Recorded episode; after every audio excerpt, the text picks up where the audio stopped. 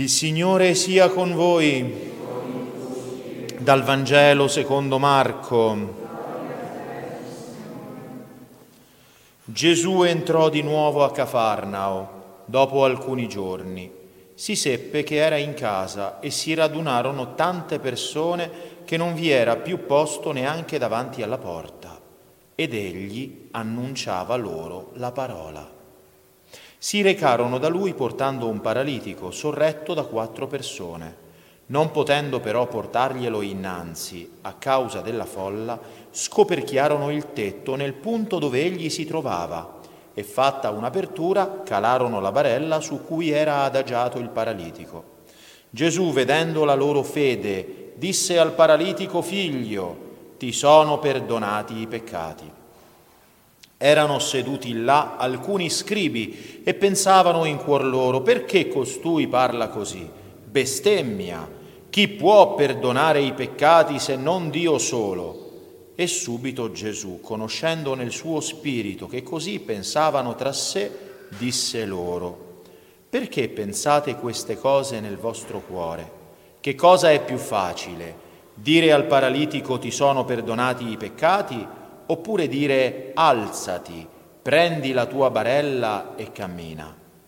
Ora, perché sappiate che il figlio dell'uomo ha il potere di perdonare i peccati sulla terra, dico a te, disse al paralitico, alzati, prendi la tua barella e va a casa tua. Quello si alzò e subito prese la sua barella. Sotto gli occhi di tutti se ne andò e tutti si meravigliarono e lodavano Dio dicendo non abbiamo mai visto nulla di simile. Parola del Signore. Siano lodati Gesù e Maria. Dopo aver predicato per altre città della Galilea, dopo alcuni giorni Gesù torna a Cafarnao, quella Cafarnao dove era la casa di Pietro e di Andrea, e dove tutta la città si era affollata poco meno di una settimana prima, qualche giorno prima, per dinanzi alla porta di Pietro e moltissimi venivano guariti e gli indemoniati venivano, venivano liberati. Cafarnao aveva visto delle, dei segni meravigliosi, tant'è così meravigliosi che appena tornato tutta la città di nuovo si riaffolla. E allora gli portano un paralitico a Gesù uno che sta su un lettuccio, che non si muove, e glielo vogliono portare innanzi perché sono certi che lui potrà fare qualcosa perché ne ha già fatti tanti disegni. E allora che fanno? Questi si inventano, non riescono a passare, montano sul tetto, smontano il tetto e glielo calano innanzi, perché erano certi. E infatti Gesù, che cosa dice il Vangelo? Gesù, vedendo la loro fede, vedendo la loro fede, vede la loro fede, che si, una fede operosa, una fede che si traduce in opere. Gesù la vede e dice questa cosa meravigliosa, figlio, ti sono perdonati i peccati. Quello che noi ci sentiamo dire dal sacerdote quando ci andiamo a confessare, ti sono perdonati i peccati, io ti assolvo dai tuoi peccati. Vedete, a questa fede di questi uomini semplici, che ottiene un miracolo grandissimo perché il peccato, il peccato è la radice di tutti i mali, anche del male fisico, perché la morte e, il, e, il, e, la malattia sono entrati nel mondo proprio a causa, a causa del peccato. E Gesù quando lo vede, rimettendogli i peccati, lo sta guarendo alla radice questo, questo, malato e ci sta dicendo implicitamente che di una sola infezione noi ci dobbiamo preoccupare ed è quell'infezione che infetta il nostro cuore, il peccato maledetto che uccide l'anima, quel peccato maledetto per cui, ripeto, la morte, il male, la malattia sono entrati nel mondo. È il male assoluto il peccato perché se non ci fosse stato il peccato non ci sarebbero stati tutti quegli altri mali che noi soffriamo, che l'essere umano soffre. Allora vedete, alla fede di questi uomini e anche di quest'uomo che sta sulla sua barella si contrappone la mancanza di fede di coloro che dovrebbero invece più di tutti credere, perché hanno visto segni. Cioè, lì c'è tutta la città e tutti credono in lui, tutti pensano che stia facendo cose grandi però gli scribi no, quelli che conoscono quelli che conoscono le scritture, quelli che più di ogni altro avrebbero dovuto riconoscere chi avevano innanzi. E cosa fanno? Loro pensano, ma chi è questo? Come si permette? Come si permette? Solo Dio può perdonare i peccati e hanno ragione. Infatti Gesù con questa affermazione sta affermando proprio che Lui è Dio, che Lui è il figlio di Dio e quindi che ha il potere che ha il potere di perdonare i peccati. Ma vedete, questa contrapposizione tra la fede dei semplici e la mancanza di fede dei dotti, di quelli che dovrebbero sapere meglio di tutti, è quello che ci viene spiegato con timore, direi, con, con, anzi con un accorato appello che deve suscitare in noi un timore reverenziale nella prima lettura. Infatti dice proprio così nella lettera agli ebrei, fratelli, dovremmo avere il timore che, dovremmo avere il timore che, mentre rimane ancora in vigore la promessa di entrare nel suo riposo, perché il Signore nel Salmo 94, in questo passo della lettera agli ebrei, l'autore sta commentando proprio il Salmo 94, che cita dopo, così ho giurato nella mia ira, non entreranno nel mio riposo non entreranno nel mio riposo. Dall'altra parte promette il Signore di, che entreremo nel suo riposo. Dobbiamo avere il timore che qualcuno di voi ne sia giudicato escluso. E come si viene esclusi dall'essere ammessi nel riposo di Dio? Poiché anche noi come quelli abbiamo ricevuto il Vangelo, cosa? La parola di Dio, la buona notizia, la buona novella. Ma a loro la parola udita da cui sorge la fede, perché la fede, dice ancora la lettera agli ebrei, viene dall'ascolto. Infatti la fede è obbedienza, è ob audire. Ob audire viene, ti dice che viene dall'ascolto, è obbedienza alla parola di Dio che tu ascolti, che noi ascoltiamo. Ad essi la parola udita non giovò affatto perché non sono rimasti uniti a quelli che avevano ascoltato con fede. Non avevano fede. Infatti, aggiunge, noi che abbiamo creduto entriamo in quel riposo. È la fede che ci fa entrare nel riposo di Dio, perché la fede è la radice stessa della vita soprannaturale in noi, è il credere che ci dà la vita eterna. Andate e predicate il Vangelo, dice il Signore. Chi crederà e sarà battezzato sarà salvo. Chi non crederà sarà dannato.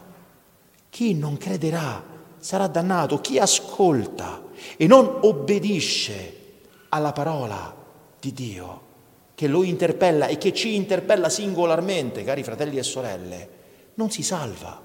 Non sono io che lo dico che voglio fare il terrorista, è il Vangelo, è il Vangelo, Gesù è chiarissimo su questo e in questo passo della lettera agli ebrei è uguale. Noi che abbiamo creduto entriamo in quel riposo e chi non crede, chi non ha fede, ne viene giudicato escluso. Vedete, questo è un tema interessante oggi perché quest'oggi la Chiesa festeggia la memoria di Sant'Ilario di Poitiers, un santo vescovo del IV secolo, nato nel 315, quindi poco dopo l'editto di Milano, cioè l'editto di tolleranza in cui Costantino dichiarò finalmente legittimo essere cristiani nell'impero romano, 313, 315 nasce Ilario e Ilario nasce sicuramente da una famiglia pagana. Si converte in tarda età, però aveva studiato da retore, aveva una parlantina studiata, era, era sulla scia dei retori più famosi. E quindi, quando si converte, chiede il battesimo, era già sposato, aveva una figlia, ma vista la sua levatura morale, visto il suo parlare forbito viene eletto vescovo e da vescovo non la manda a raccontare a nessuno. In tempi difficilissimi per la Chiesa, perché proprio in quegli anni la Chiesa era sconquassata da quella che noi conosciamo come l'eresia ariana, sapete? C'era un prete di, di Alessandria di nome Ario, il quale diceva che Gesù, il figlio, non è uguale al Padre, non era uguale al Padre, bensì era era un dio minore, era qualcosa di meno. E su questa questione si è litigato per quasi tutto quel secolo, dal 315 al, al, alla fine del secolo ci si sono fatti sopra due concili, il concilio niceno di Nicea e il concilio di Costantinopoli, da cui è uscito quella professione di fede che noi recitiamo tutte le domeniche, il credo niceno costantinopolitano, che è stato composto proprio in questi due concili, il concilio di Nicea e il concilio di Costantinopoli. Nonostante i concili e la, e la partecipazione alla vera fede di diversi vescovi, tanti altri, compreso l'imperatore, erano ariani. Quindi i vescovi buoni, come Atanasio in Oriente e appunto Ilario in Occidente, venivano perseguitati. Sant'Ilario si è fatto, a motivo della sua fermezza dottrinale, quattro anni di esilio in, in, in Estremo Oriente, cosa che fu provvidenziale perché venne a contatto con il pensiero cristiano orientale e ne fece quasi una sintesi, perché fino a quel punto i due pensieri, il pensiero cristiano occidentale e il pensiero orientale, viaggiavano su due binari complementari ma diversi. Ilario ne fece quasi una sintesi e dicevo che la, è provvidenziale che proprio oggi, che la liturgia ci fa parlare appunto della fede, siamo qui a celebrare questo, la memoria di questo santo vescovo. Perché? Perché uno dei, dei tratti più notevoli della sua dottrina e fu veramente la fermezza della sua fede, un punto questo su cui continuamente ribatte, soprattutto nell'opera più famosa sua che è il De Trinitate, un trattato appunto sulla Trinità dove lui afferma la piena divinità del Figlio e dello Spirito Santo. Egli dice che la fede salda non sa che farsi delle argute e vane questioni della filosofia. E sono proprio le, le, le quisquilie speculative che hanno messo in moto le eresie. Cioè stare lì a discutere, a pensare, a, a, stare a farsi mille problemi, mille distinzioni, mille cose, sono, ti porta all'errore perché l'uomo pensa di poter, di poter raggiungere l'infinito con le sue finite forze. La fede che lui raccomanda è una fede semplice. Cioè la fede, dice, è nella semplicità. Dio non ci chiama alla beatitudine celeste con difficili e complicate questioni teologiche. Egli vuole una fede profonda che si impossessi mediante la pietà di tutto l'uomo. Ecco la fede che conduce all'intelligenza e alla scienza delle cose di Dio.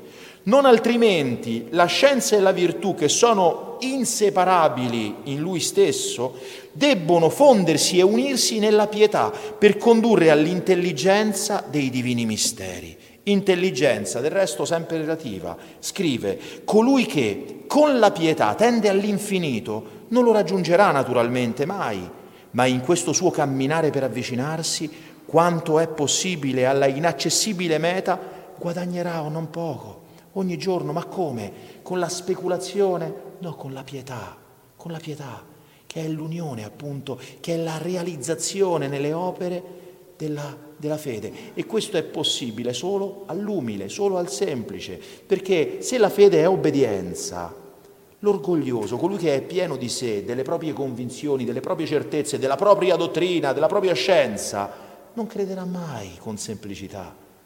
Il regno dei cieli è dei bambini, è dei semplici, è dei piccoli, è dei piccoli. Allora, ecco, facciamoci piccoli, fratelli e sorelle, facciamoci piccoli, accogliamo la parola di Dio con timore, con semplicità, con giusto timore, non timore in Dio ci deve essere un certo timore di Dio, ma non deve essere terrore. Noi dobbiamo temere piuttosto di noi stessi, perché siamo noi stessi nella possibilità di allontanarci dal suo amore, nell'allontanarci dalla sua bontà, nell'allontanarci dal suo desiderio di farci salvi, perché lui ci vuole sicuramente far salvi, ma siamo noi col nostro peccato che ci allontaniamo da questo e che in fin dei conti uccidiamo la fede dentro di noi, la vera fede attraverso la mancanza di pietà, attraverso l'empietà, attraverso l'empietà.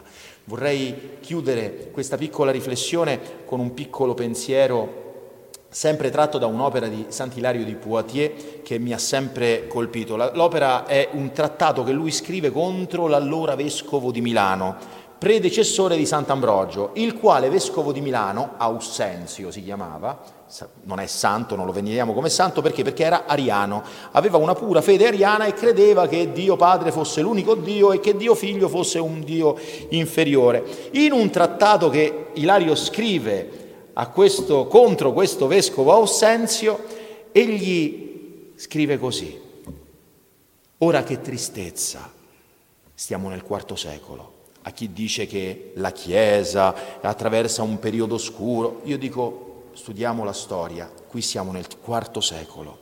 Ora che tristezza, favori terreni suffragano la fede divina e Cristo appare spogliato della sua potenza, mentre con il suo nome si concilia l'ambizione.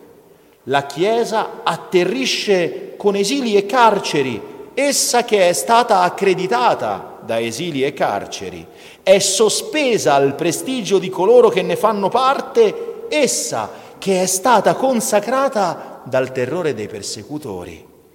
Manda in esilio i vescovi, essa che si è propagata grazie ai vescovi esiliati. Si gloria di essere amata dal mondo, essa che non avrebbe potuto essere di Cristo se il mondo non l'avesse odiata. Fratelli e sorelle, la Chiesa è un mistero divino umano gli esseri umani cambiano l'età, cambiano i tempi, ma sempre peccatori rimangono, che siano essi battezzati, non battezzati, preti, religiosi, laici, vescovi, tutti quelli che volete. Siamo peccatori, siamo sempre stati peccatori. Allora non ci scomponiamo dinanzi a quelle che ci sembrano dei drammi esistenziali, momenti difficili, oscurità, perché? Perché nonostante, nonostante gli uomini che l'hanno, che, l'hanno, che l'hanno composta nel corso dei secoli, la Chiesa è ancora qui e qui rimarrà fino alla fine dei secoli perché c'è la parola certa del Signore, Gesù, vero Dio e vero uomo, che le porte dell'inferno non prevarranno su di essa. Siano lodati Gesù e Maria.